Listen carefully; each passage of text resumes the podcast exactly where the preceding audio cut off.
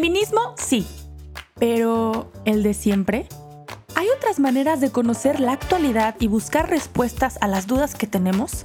Nosotras pensamos que sí y queremos que te sumes a esta conversación de no las típicas feministas.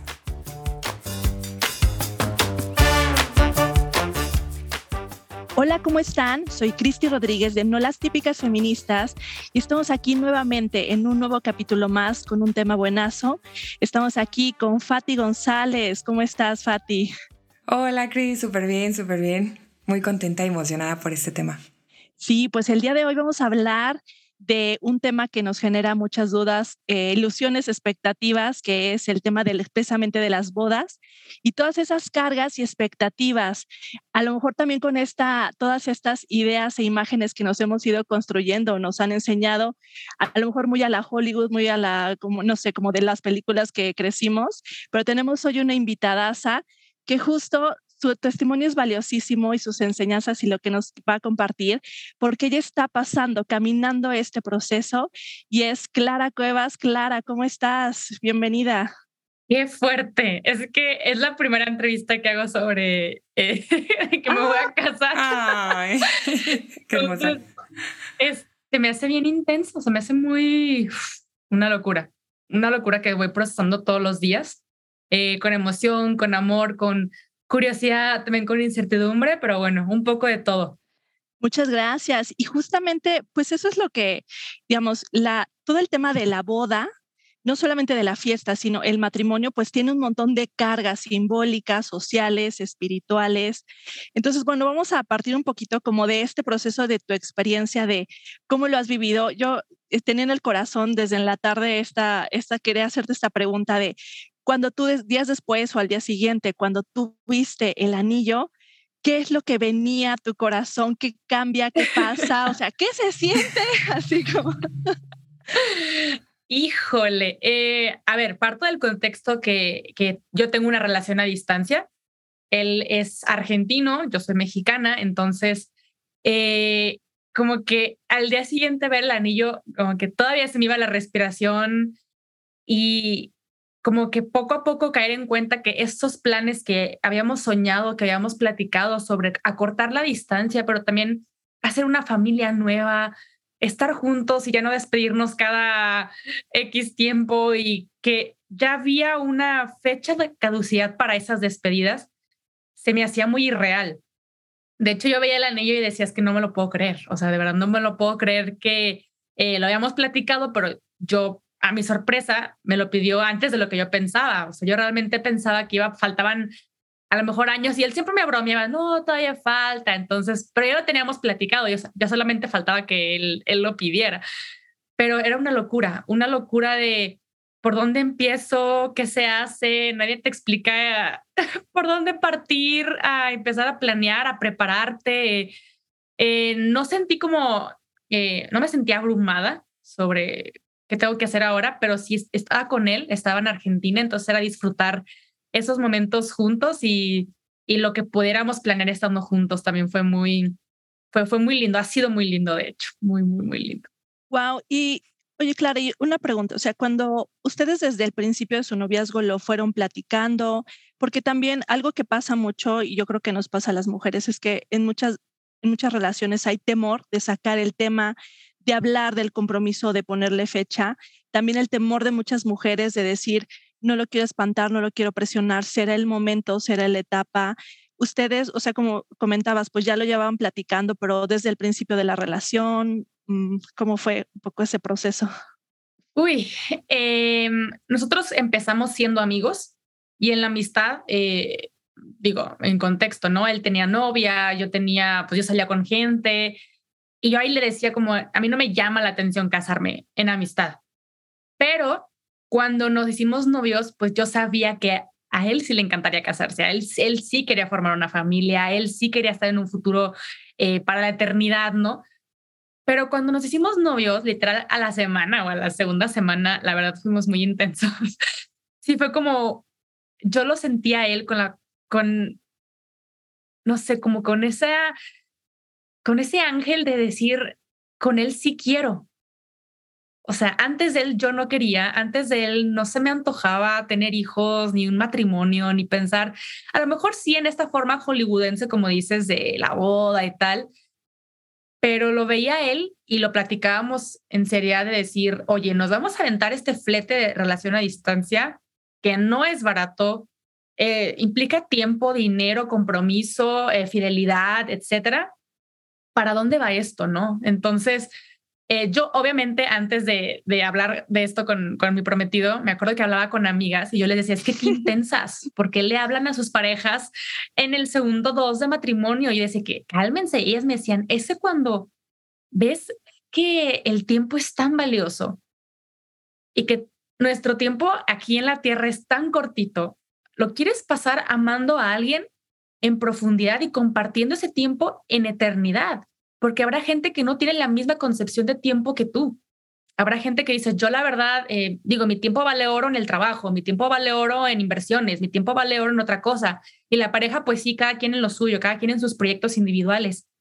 Pero me cambió el chip cuando conocí a, a mi prometido darme cuenta que su concepción del tiempo era igual al mío. Simplemente yo no lo había aterrizado, que el matrimonio era el que podía potencializar esa concepción del tiempo a la eternidad. Entonces sí fuimos bien intensos, la verdad, pero una intensidad que nos aterrizó y que vale la pena. Oye, y yo te quería preguntar también algo, Clara, porque justo ahorita dices de que pues yo no me veía casada, este no era mi sueño, o sea, ser mamá, tener una familia, la boda, tal. Y luego dices, bueno, conocí a, a mi novio, ahora prometido, ¿no? Y algo cambió, ¿no? Si tú pudieras como narrar o platicar un poquito de qué fue eso que cambió, o sea, qué fue eso que de pronto volvió en, tu cabeza, en tu corazón, como el matrimonio como algo valioso y deseable, ¿no? O sea, ¿por qué de pronto ahora sí? Claro.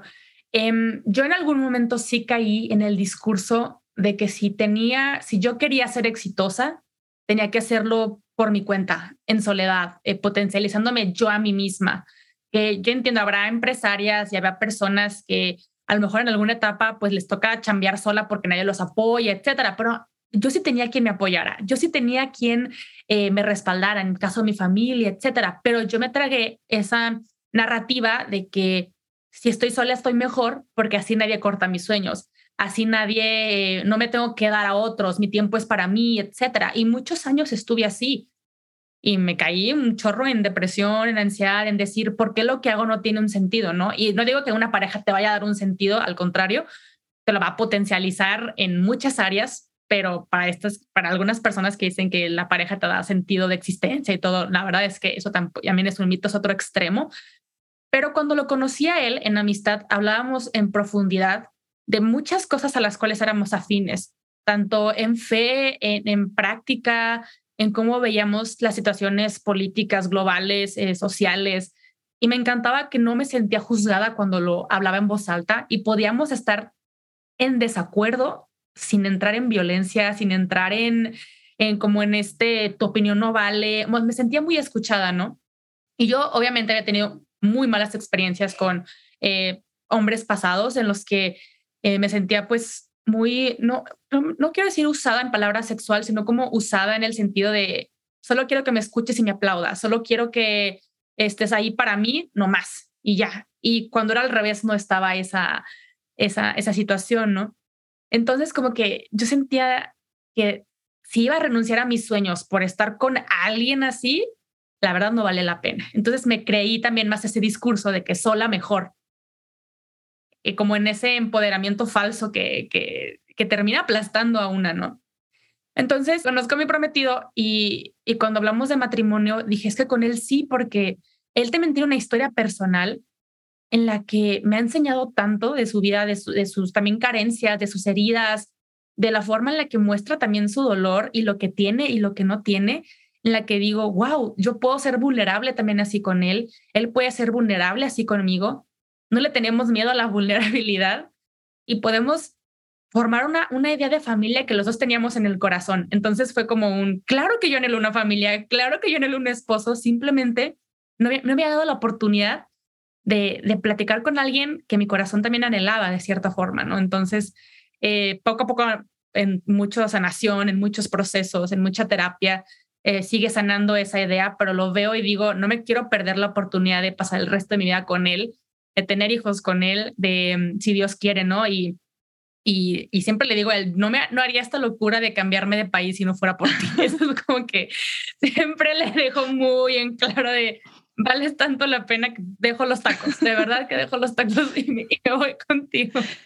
Ay, wow, los tacos, ¿eh? No cualquier cosa. Él lo sabe, él lo sabe porque los ha probado también. Me, me, encanta esto que dices, Clara, como, o sea, me acuerdo que hasta como en el tema del feo o de feo de matrimonio, una frase que alguna vez escuché que decía, pues en el tema de la fe, ¿no? Decía, no es algo que pasa, sino alguien que pasa, ¿no? Y como en esto que dices de, no es cualquier persona, sino es una persona con la que se va abriendo el corazón. También a veces como es difícil las, las heridas que uno va cargando, las malas experiencias, pues a veces uno va haciendo que se cierre el corazón, que tengamos miedo.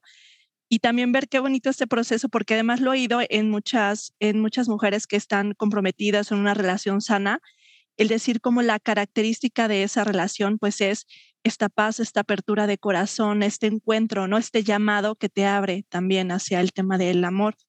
Y pues también pensando en que también el, el, compromiso pues es una etapa donde continúa el discernimiento. A lo mejor ya que dices, sí es esta persona, pero los mil y un discernimientos que se tienen que hacer.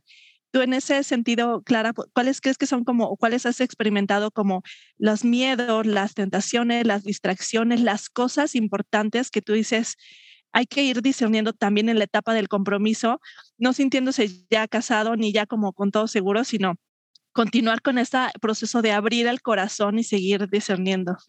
Yo eh, decía algo de lo cual estaba muy equivocada porque ahora que estoy en el proceso lo veo. Eh, yo decía que la etapa de, preparar la boda era una etapa de pérdida porque te dejabas de conocer, te enfocabas en la boda, etcétera, en lo cual es un 50 y 50. Porque sí, de cierta forma, pues dejas de tener como esas citas íntimas o esas citas este, como de conocerse más y ahora todo se trata de la boda, de, oye, los invitados, oye, este el vestido, oye, fíjate que mi tía, y qué bueno, te conoces en otra, en otra faceta, en otra perspectiva, en cómo resuelves los problemas, en cómo los enfrentas también.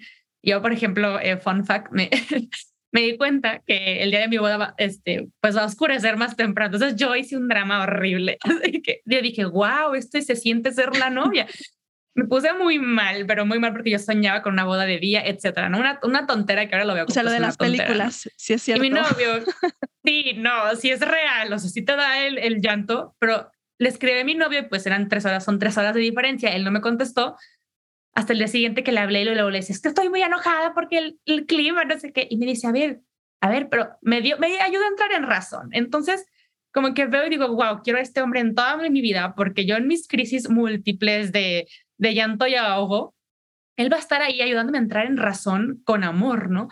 Entonces, sí hay una distracción muy grande que es la boda, pero también es, es un, un trampolín que depende cómo lo tomes, depende cómo lo veas, los va a ayudar o los va a frenar, porque también ahí te puedes dar cuenta que querían cosas diferentes. O también te vas a dar cuenta que a lo mejor eh, ya en situaciones más reales no era lo que pensabas, pero también de las dos formas, ¿no? Creo que ha sido una tentación también muy grande el hecho de darnos cuenta que yo me la pasaba hablando de la boda y el de que, oye, pero te quiero contar algo de mi trabajo. Y yo, es cierto, o sea, la vida sigue, o sea, no puedo no eh, usar un año de mi vida solamente para una noche que va a ser la boda en lugar de seguir nutriendo mi, mi, con mi pareja, mi matrimonio. Entonces, eso ahí lo dejo como 50-50. Ay, Gracias por compartirlo, Clara. Y de verdad, gracias también. Me tomaré aquí una pequeña pausa para agradecerte por abrir el corazón.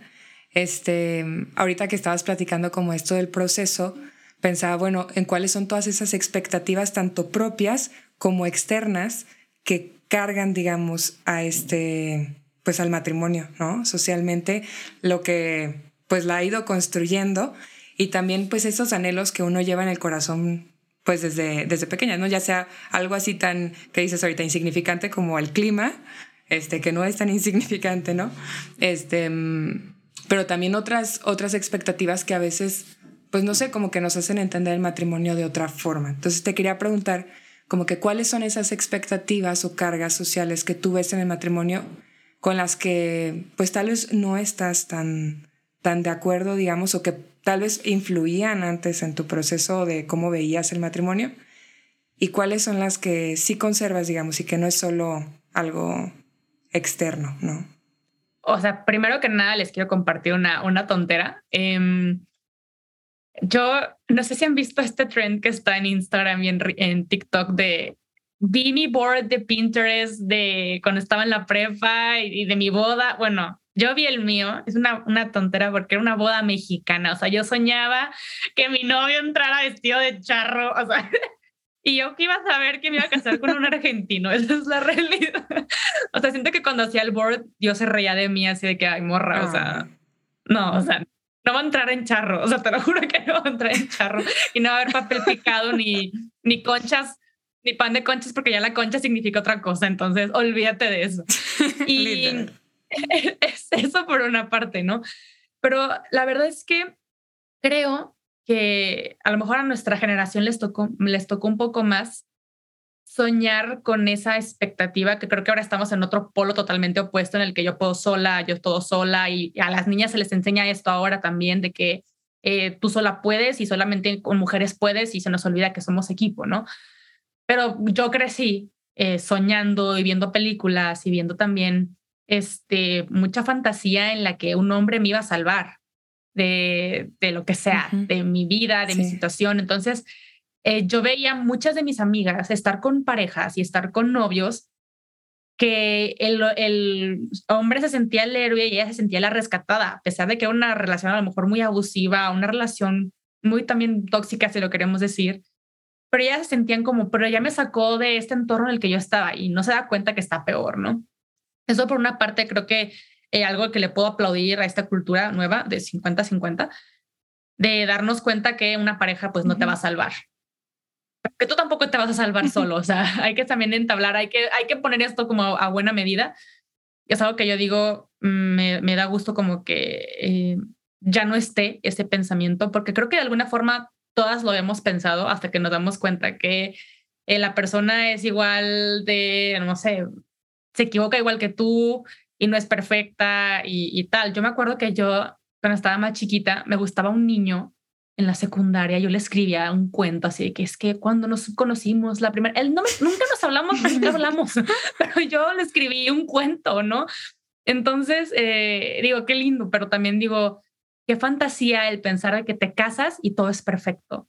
Te casas y se acabó. Porque las películas de Disney que vemos o de bodas se casan y se acabó y vienen los créditos. Y yo sí crecí con ese, ¿y qué pasó después? ¿No? O sea, ¿qué pasaba después de la boda? ¿Qué pasaba después del acepto?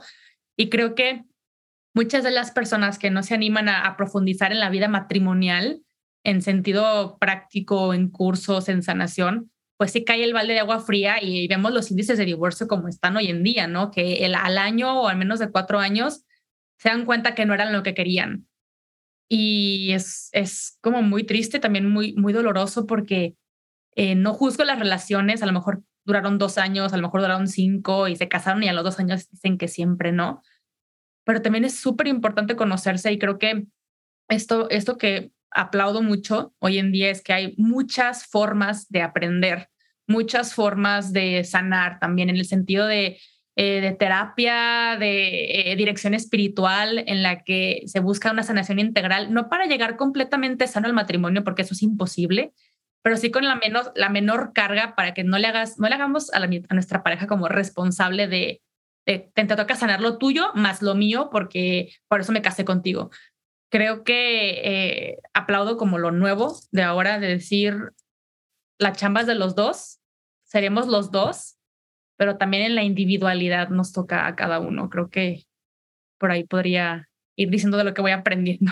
Sí, también con, con esto como de la como de las expectativas, o sea, pensaba también en cómo hay esta carga de, o sea, de, o sea, muchos en algunos posts dice, hablan como esto de quitar, dejar de romantizar tanto el matrimonio, la pareja, como una solución a esta, como en este tema de si le quitamos este del para siempre y lo volvemos algo más como cotidiano, de aceptar el presente, pues a lo mejor nos quitamos como de ese problema de que después nos rompan el corazón. También la expectativa de decir de, bueno, pues también piensa si a lo mejor en lugar de casarte, pues ¿por qué no se van de viaje? Y entonces ya como quítense la expectativa de todo esto. O incluso el tema de, ¿qué importa casarte ahorita? Mejor ya después cuando puedas hacer la fiesta súper grande y ahorrar muchísimo, o cuando ya tengas la casa, o cuando ya tengas resueltas mil cosas, pues ya haces la gran fiesta, ¿no? O sea, como todas estas expectativas también que hay o que se van poniendo que, o sea, pues finalmente hablan como de qué estamos viendo del matrimonio, o sea, qué estamos creyendo sobre lo que es el matrimonio, digo, más allá como de la boda, pero como lo que hay detrás que es el matrimonio. Yo creo que estamos en la cultura del orden of no altera el producto, porque ya cada quien te cuenta la historia como sea, ¿no? De que, ay, es que antes mi abuela se casó a las seis de la mañana y, y mi abuelo, o sea, muchas cosas distintas a las que vemos hoy, como ahora tú comentas, Cristi, de, eh, no, pues vivieron juntos y después decidieron casarse, tuvieron hijos y tal, una circunstancia a la otra. Y, puedo decir que muchas veces tomamos esa, ese tipo de decisiones porque no vimos a nuestro alrededor un testimonio o un ejemplo que nos llevara a decir, yo también anhelo eso, anhelo el A, B, C, D eh, y no como un orden estructural de que es que tiene que ser así si no te vas a ir al infierno, o tiene que ser así porque si no, este, no sé, una, una tontera, ¿no?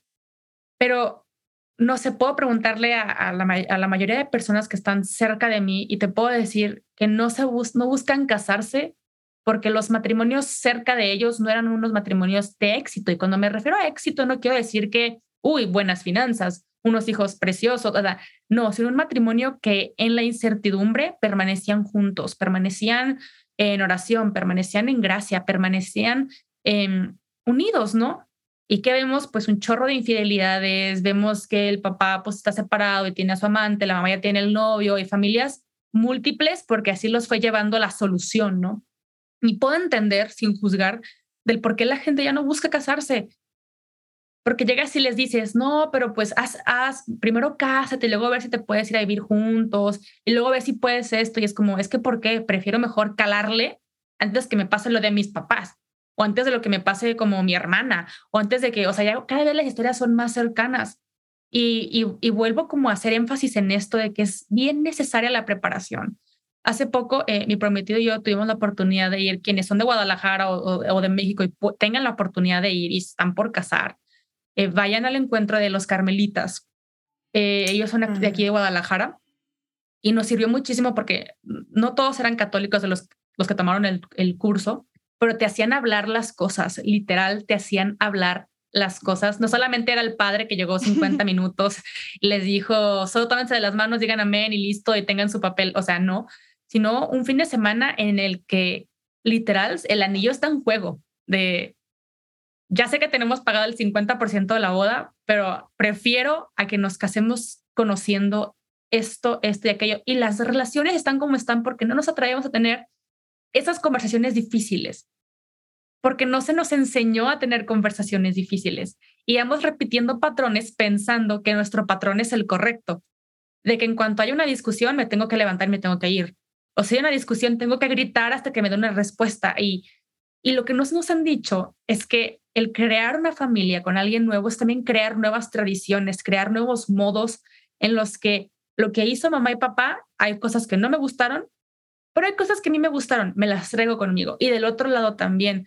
Entonces, em, creo que eh, puedo entender, repito, por qué la gente no se casa, pero también puedo entender por qué eh, los que sí se casan buscan casarse bien, porque también hubo, también hubo factores en los que a lo mejor sus papás no fueron el mejor ejemplo y buscan no repetir ese patrón.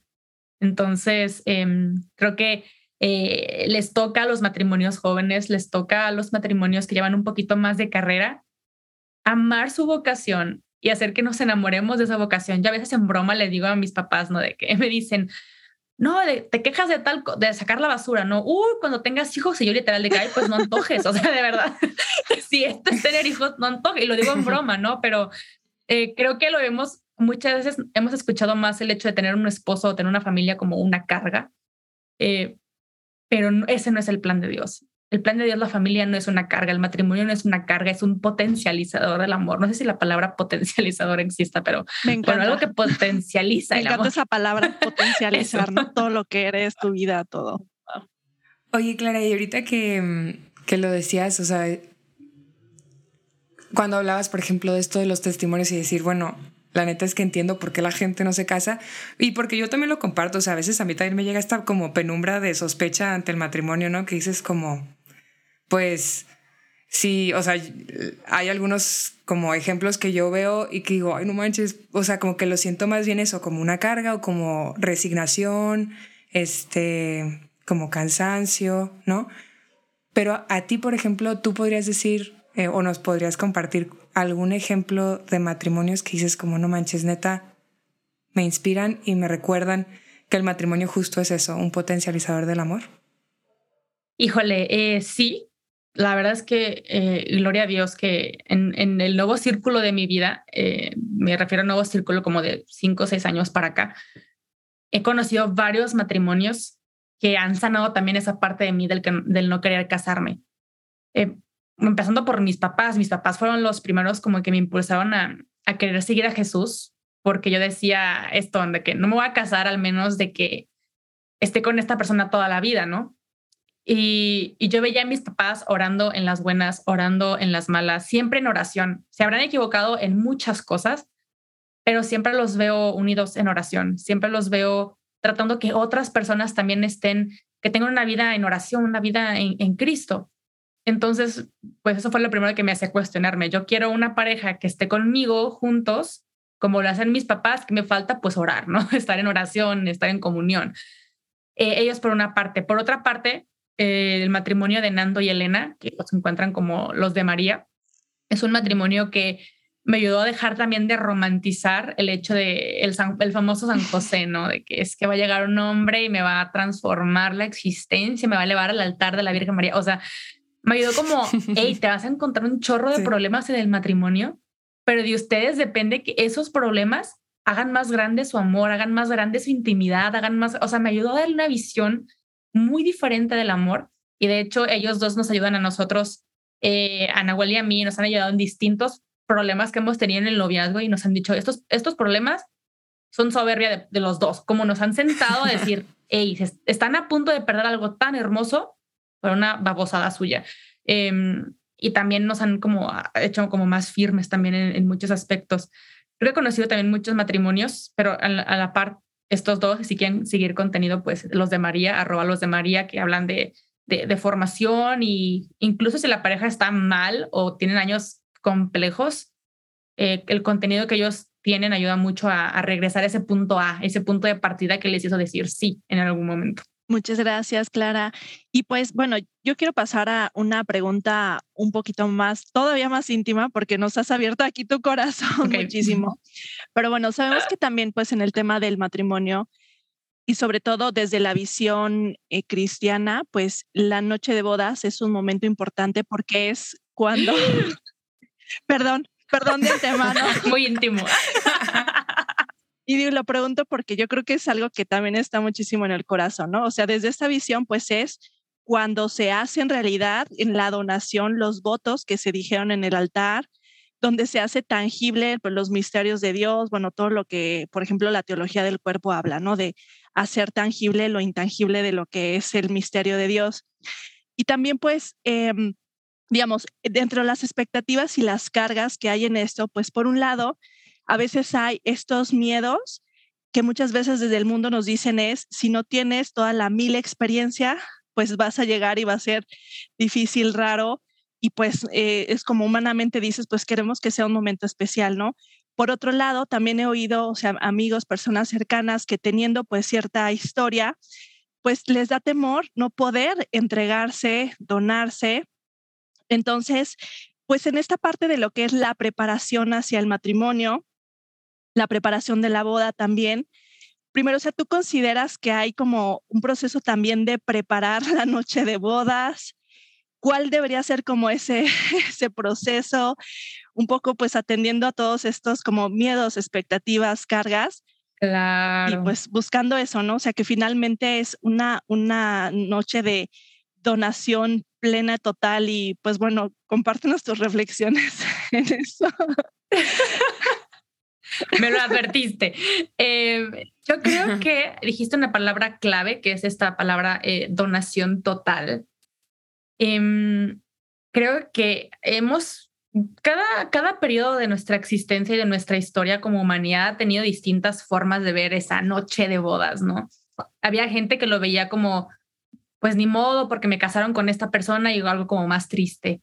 O también ahora lo vemos como chin, pues es que como ya nos tenemos que casar porque ya estamos esperando un hijo. Ese tipo de circunstancias que ya ven la sexualidad como una, eh, pues una obligación, porque me casé y le tengo que dar 30 mil hijos, o me casé porque pues la regamos, o me casé por distintas formas, ¿no? Pero también hay otras partes en las que eh, pues la expectativa sube un montón. A lo mejor porque hemos visto películas, hemos escuchado historias de amigos, hemos escuchado muchos otros factores que hacen que la imaginación también dé vueltas y digas, sí, me va a pasar como Angelina Jolie en la película de...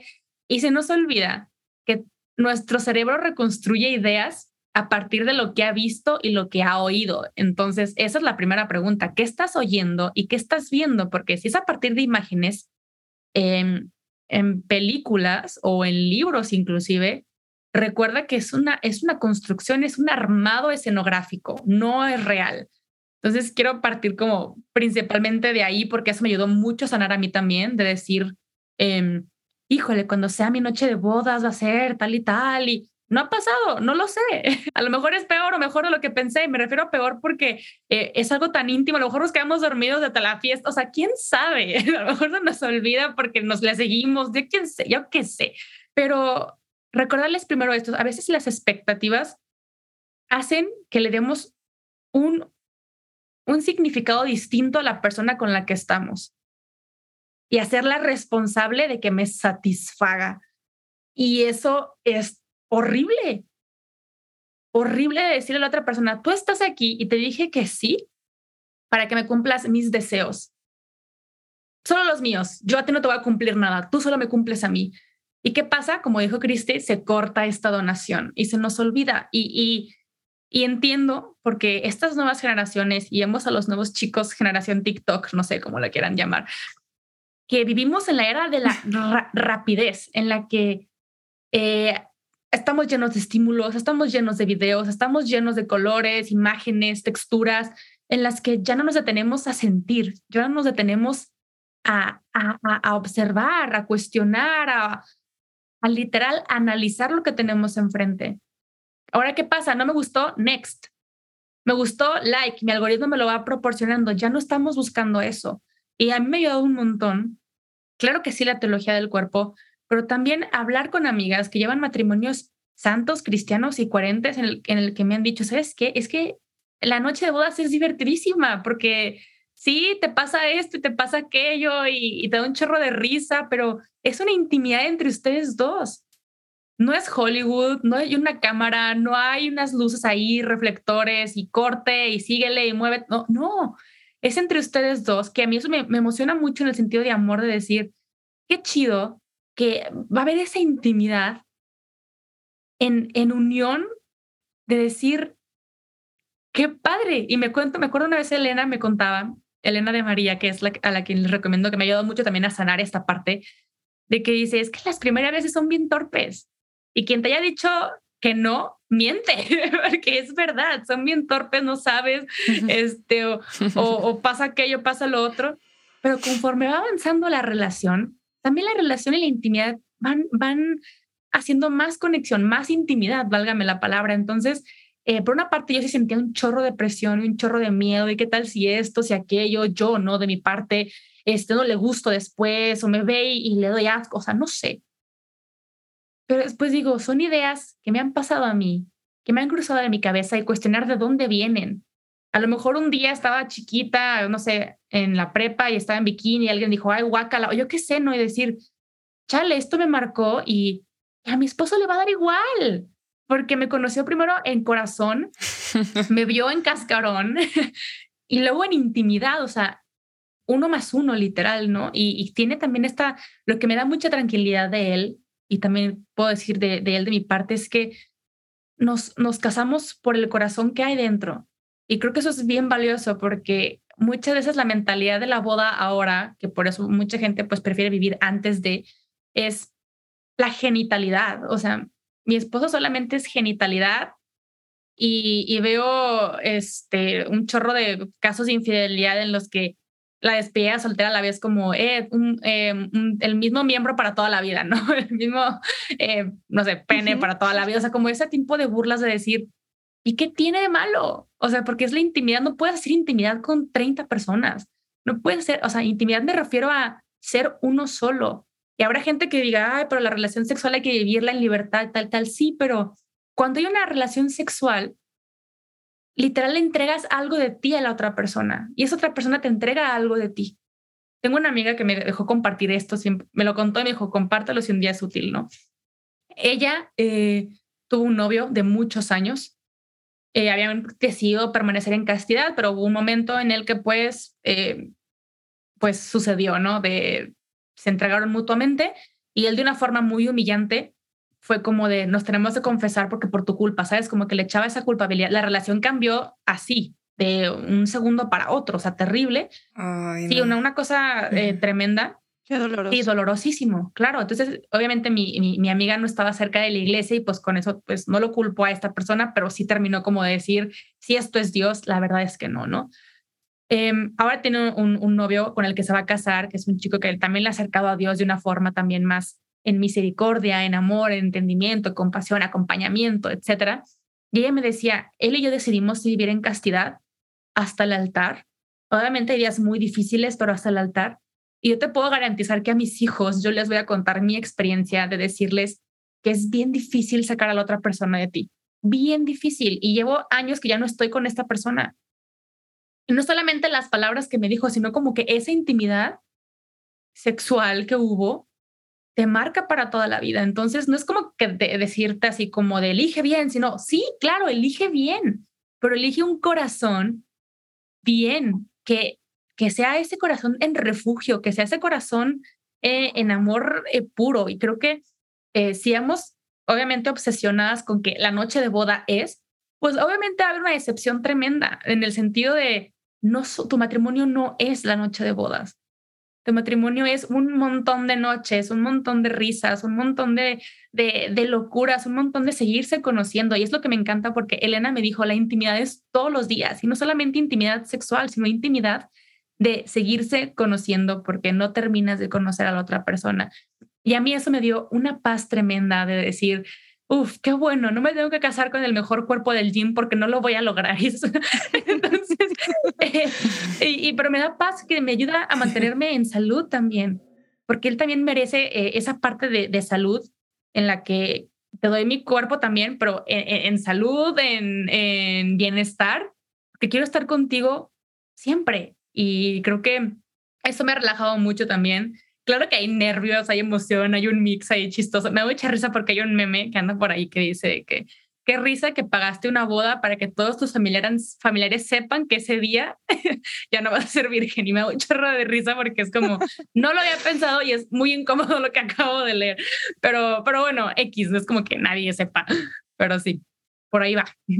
Sí, y además que también, ahorita que decías también esto como de la intimidad, pues pensaba que, o sea, sí es cierto eso, como, o sea, una cosa es como la, tener la experiencia sexual, pero la experiencia del, de la sexualidad en el amor, eso, o sea, no es lo mismo. Entonces también como en esta parte, o sea, pensaba en esto como decir de Dios todo lo hace nuevo, ¿no? También, o sea, como de cuando es una experiencia del amor es renovar, abrir el corazón, o sea, lo que significa la entrega pues creo que le da un sentido diferente de solamente pues, un orgasmo, ¿no? O un, un, momento de placer, sino todo lo que es la experiencia del amor, de amar y ser amado en, en, ese, en esa dimensión, por ponerlo así. Muchas gracias, Clara, de verdad, por, por eso, por abrir el corazón, y no solo con nosotras, sino con todas las demás personas que también se lo cuestionan, que también lo piensan, ¿no? Que también comparten esas inquietudes. Este, no sé, y también, digo, son esas, esas otras cargas como que uno pues te vas planteando o se van planteando en el camino. Y me encanta como lo dices y que hace ratito también lo repetías mucho, ¿no? Que pues el matrimonio es mucho más, ¿no? Es mucho más y es un equipo, o bueno, así como lo, como lo veías, ¿no? Es un equipo. Y digo, esa es una conclusión a la que también había llegado yo en algún momento, que decía, ay, es que si lo piensas, eh, alguna vez un amigo me preguntaba, ¿no? Eh, bueno, nos preguntaba un grupito de amigas, de que, ah, ustedes se quieren casar y ya, pues cada quien iba compartiendo. Y yo les decía, la verdad es que a mí me pone muy nerviosa porque siento que el matrimonio es una cosa muy seria, ¿no? Es como para toda la vida. Entonces, eso sí, si me quisiera casar con alguien, creo que, o sea, no es tanto que me quiera casar, sino que siento que cuando conozca a esa persona, así un poquito ahora que te escuchaba, yo decía, ay, pues algo así, ¿no? Como que cuando, cuando conozca a esa persona, tal vez lo sabré y diré, realmente veo en esta persona a mi equipo, ¿no? A mi equipo de vida, pues para seguir construyendo yo mis sueños y luego construir otros en conjunto. Este, y digo, ya casi se nos acaba el tiempo por acá, pero te quería hacer una pregunta súper práctica tal vez, o sea, yéndonos de, lo más profundo e íntimo a lo más práctico y maybe superficial, ¿no? Pero, este, por ejemplo, ¿qué pasa con, o cómo ha sido tu experiencia ahora con esto de de los gastos de la boda, de las pláticas prematrimoniales, ahorita decías lo del retiro de los carmelitas, este, que si ir a la notaría, que si contratar a, no sé, al padre o no sé, como que esas cosas prácticas, ¿no? ¿Cómo ha sido tu encuentro este, con ello? ¿No? Bueno, su encuentro, porque al final es, es algo juntos. Ha, sido una aventura, eh, mucho diálogo y mucha comunicación también. Em, ha sido una locura, o sea, de verdad que eh, estuvimos juntos y pudimos adelantar la mayoría de cosas. Por ejemplo, pudimos, em, él obviamente como va a estar lejos mientras yo planeo la boda, sí decidimos contratar una wedding planner porque pues eh, sola no iba a poder hacer la realidad. Y yo se le dije, no me quiero pasar mi último año en México peleada con medio México, entonces mejor así le llevamos tranquilo, ¿no? Pero también lo primero es que tuvimos que definir un presupuesto, de decir, no queremos eh, gastar las perlas de la Virgen, eh, yo sí le decía, yo, yo, eso es personal, cada quien lo que, lo que quiera, pero yo no me sentiría cómoda gastando en un vestido de uno, dos, tres, cuatro, cero. O sea, me, me, sería muy, no sé. O sea, no, no podría, me, no sé.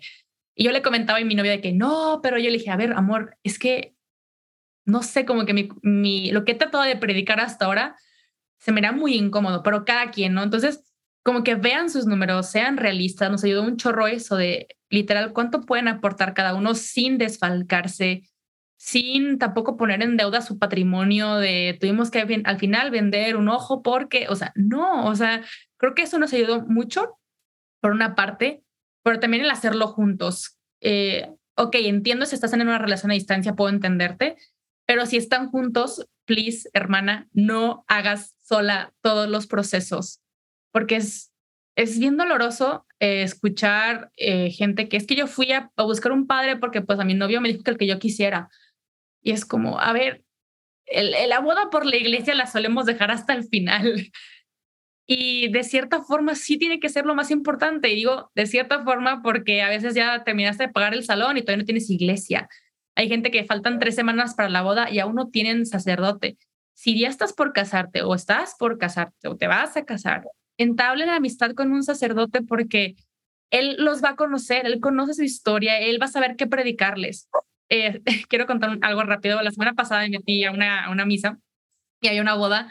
El padre no los conocía, pero el padre compartió una humildad hermosa. Y toda la misa se la pasó preguntando, Ana, ¿y quién? O sea, toda la misa, porque pues no se acordó los nombres.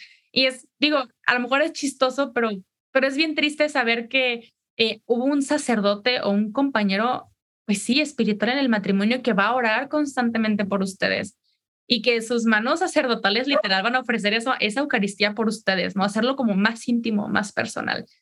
Pero por otra parte, eh, creo que eh, es bien difícil, y esto lo hago como comentario así al aire, notaría es complejo muy complejo. Creo que no lo sabía hasta que varias de mis amigas que también se están casando y no son muy asiduas a la iglesia, me dicen de que qué onda con la de notaría, o sea, qué onda con, eh, y son iglesias diferentes en las que una el sur, otra el norte y otra el poniente, lo que sea. y tienen la misma, como que estudian en la misma escuela y los gradúan con la misma actitud. y yo digo, ¿pero por qué? O sea, nos tocó preguntar a una notaría en la que pues la conocíamos y no nos trató mal, pero otra persona llegó a preguntar y las, los trató horrible y digo, oiga, no hay necesidad. Pero eso puede dar para otro tema mucho más largo de los del primer rostro de Cristo que llega la gente a ver cuando entras a la iglesia, son ellas y te reciben en, regañándote, ¿no? Em, pero ha sido un proceso muy divertido que, que hemos gozado. De repente me encontró, ya todo mi algoritmo es de bodas, pero me da risa porque le digo a mi novio, oye, es que invité a cinco personas más. Y él de que, ay, ¿quién? Y yo, es una tía que un día me cargó cuando estás, ¿sabes? Como que le cuento todo esto y él me aterriza de que, amor, no, o sea, no, bye. Entonces, ayuda un chorro. O sea, si algo les puedo aconsejar es que se lo tomen, sí, como es la seriedad del sacramento, pero la preparación, tómensela con mucha locura, diviértanse un montón. Eh, yo me acuerdo que conocía muchas personas que me decían, es que yo odiaba que me dijeran, disfruta tu proceso, porque no lo estaba disfrutando, me peleaba por esto, tal y tal. yo decía, chale, qué miedo, me va a pasar igual. Pero también digo, es que es una vez como que voy entendiendo que como me quiero casar una vez, nos queremos casar una vez. Es decir, solamente voy a ser la novia una vez en mi vida, ¿no? Y después seré la esposa de. Pero también digo, me la estoy disfrutando. Nos han pasado piezas así chistosísimas que después les, les contaré. Luego un día cambio el color de las damas. Luego, ching, pero ya compré las batas. Bueno, ya ni modo que se queden así. Y ya después les explico que no es de color. ¿Sabes? Como que cosas bien tontas que también Dios se ha manifestado en un, no te preocupes, esto, esto sí es bonito, es un sueño, es una unión, pero lo más importante es que yo esté al centro y es como un constante recordatorio de eso, que eh, no dejen la sacramentalidad al último, no dejemos eh, nuestra relación con Dios también al último. De hecho, eh, nos compramos unas tarjetitas para hacer oración este, todas las noches sobre la preparación al matrimonio que nos ha ayudado también a hacer una pausa, tanto él de, nuestros, de su día, yo como del mío, y decir, no dejemos la oración, porque si queríamos hacer un matrimonio orante, pues seamos unos novios orantes también.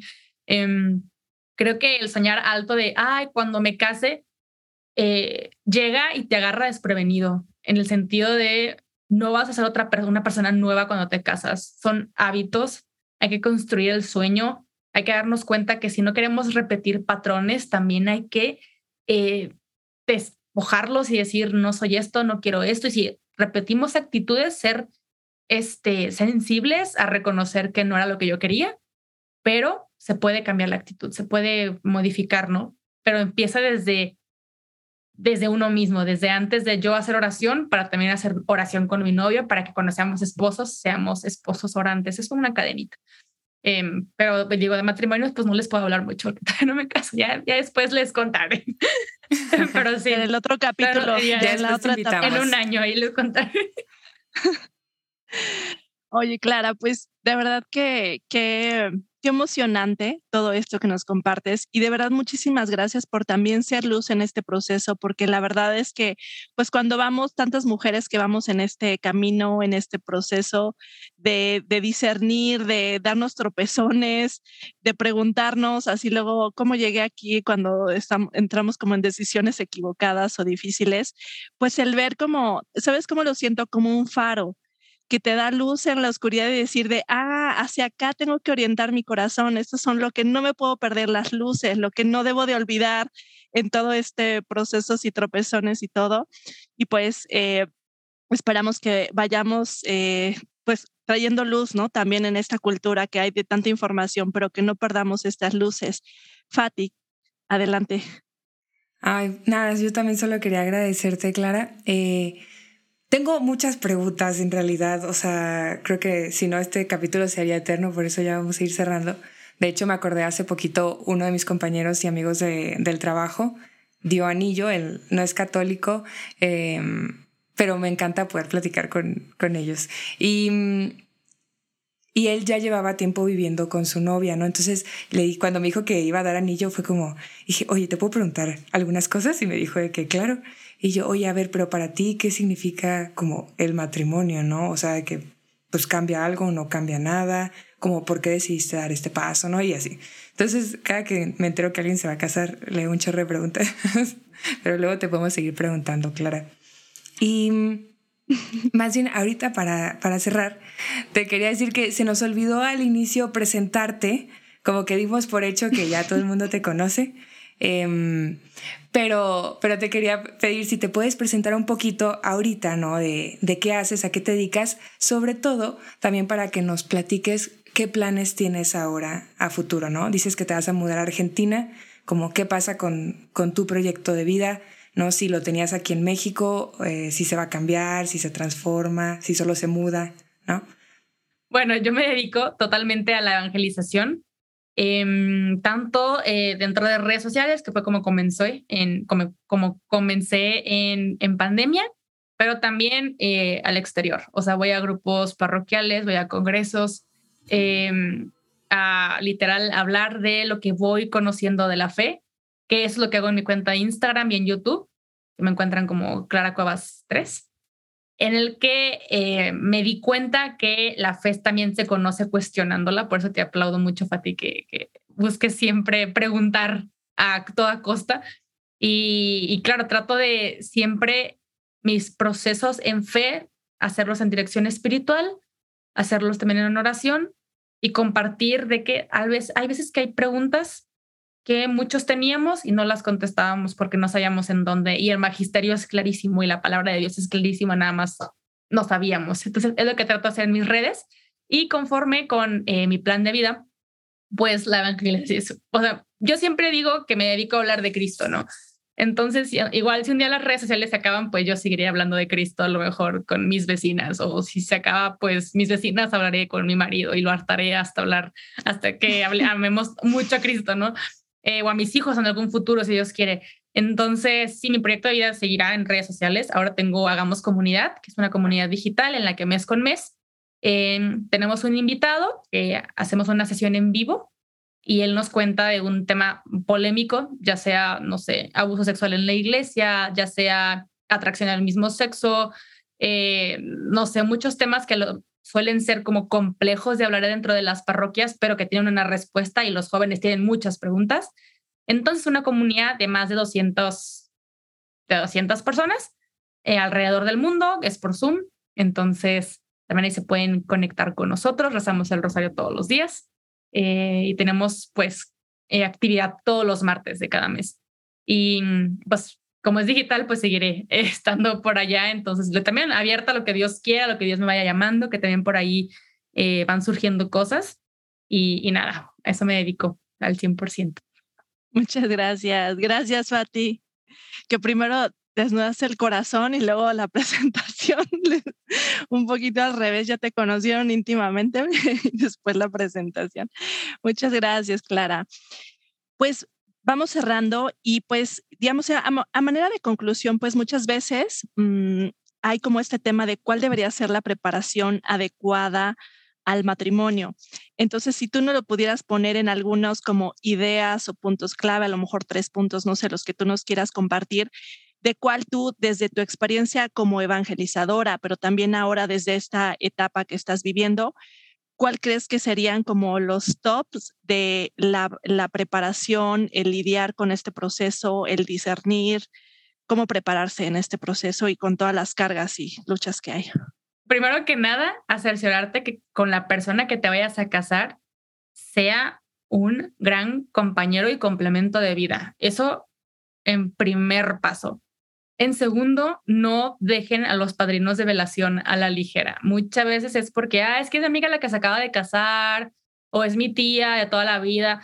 No, o sea, elijan padrinos que velen por ustedes, que oren por ustedes, que se tomen de forma responsable este sacramento, que porque ellos también se lo tomaron de forma responsable, que llevan una vida coherente de fe, en la que también sepan corregirlos con amor y ayudarlos en, situaciones difíciles, porque a veces solo quedó en la foto y se acabó la velación, ¿no? Em, y por último, me encantaría dejarlos con una frase del Papa Francisco que leí hace rato que dice, un matrimonio no tiene éxito solo si dura. Es importante su calidad. Estar juntos y saberse amar para siempre es el desafío de los esposos cristianos.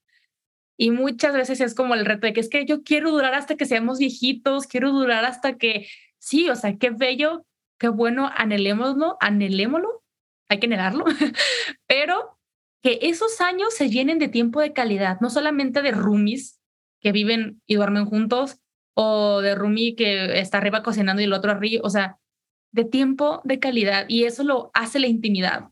En el noviazgo hay una forma de intimidad, intimidad. Eh, en la preparación del matrimonio hay otra forma de intimidad. En el matrimonio hay otra intimidad. Cuando llegan los hijos hay otra intimidad. Pero hacer que esa intimidad sea de calidad. Si no te gustaban los rompecabezas de novios, a lo mejor te gusta cuando llevas 10 años de casados, yo qué sé, ¿no? Pero saber que con la persona que estás, la intimidad no se acaba y sigue transformándose porque no quieren solamente durar, sino tener tiempo de calidad que los lleve a la santidad. Creo que eso a mí me ha cambiado la perspectiva también de, de la preparación del matrimonio, pero también para casarme, que ya les contaré. A lo mejor en un año les digo, ¿saben qué? Este, nuestra calidad ahora es hacer suéteres o quién sabe. Pero es como pensar que el matrimonio es muy divertido y, y dejar también de quitarnos esa, ese estigma de que es una carga. Tú puedes ser la diferencia y, y, y estoy segura, como lo dijo Cristi, eh, Jesús hace nuevas todas las cosas. No tienes que ser el patrones, los patrones de tus papás, no tienes que ser los patrones de tus hermanas, de tus tías. Consigue y busca a alguien con quien hacer nuevas tradiciones, nuevos proyectos, nuevos propósitos de calidad.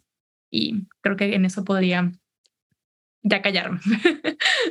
Wow, tanto más que decir, pero bueno, ya abriremos otros espacios. De verdad, Clara, muchísimas gracias por, por abrir tu corazón, por compartirnos esto que es también tan íntimo, tan especial.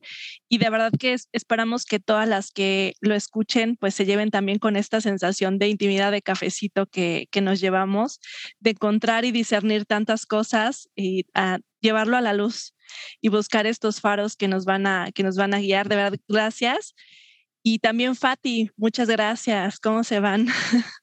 Me voy muy contenta. Honestamente, este es un tema eso del que me surgen siempre muchas preguntas.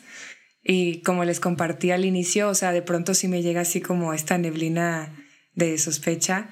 Eh, en otros momentos como una gran ilusión, sobre todo cuando ves como gente que, que se casa eso con esa ilusión de, de hacer equipo, de, de amar, o sea, a la persona por quien es y cómo es, ¿no?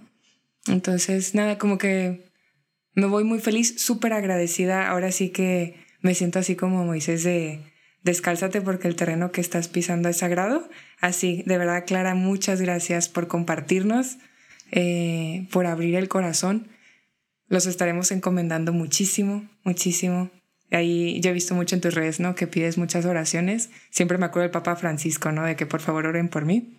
Entonces, ahí estarán para que eso en, pues sean equipo y, y se hagan, pues sí. Gracias. En equipo lleguen al cielo, sean santos y lo disfruten mucho. Sí, no, de verdad que muchas, muchas gracias a ustedes. Y sí, de, de cajón, oren por nosotros, sé que sea un proceso eh, para la eternidad también, pero sobre todo les agradezco porque las preguntas que me han mandado previo al episodio me pusieron a reflexionar mucho, también de cuestionarme en dónde estaba parada yo en muchas cosas y dije, en esto no voy a sufrir sola, entonces se los pasé a, mi prometido.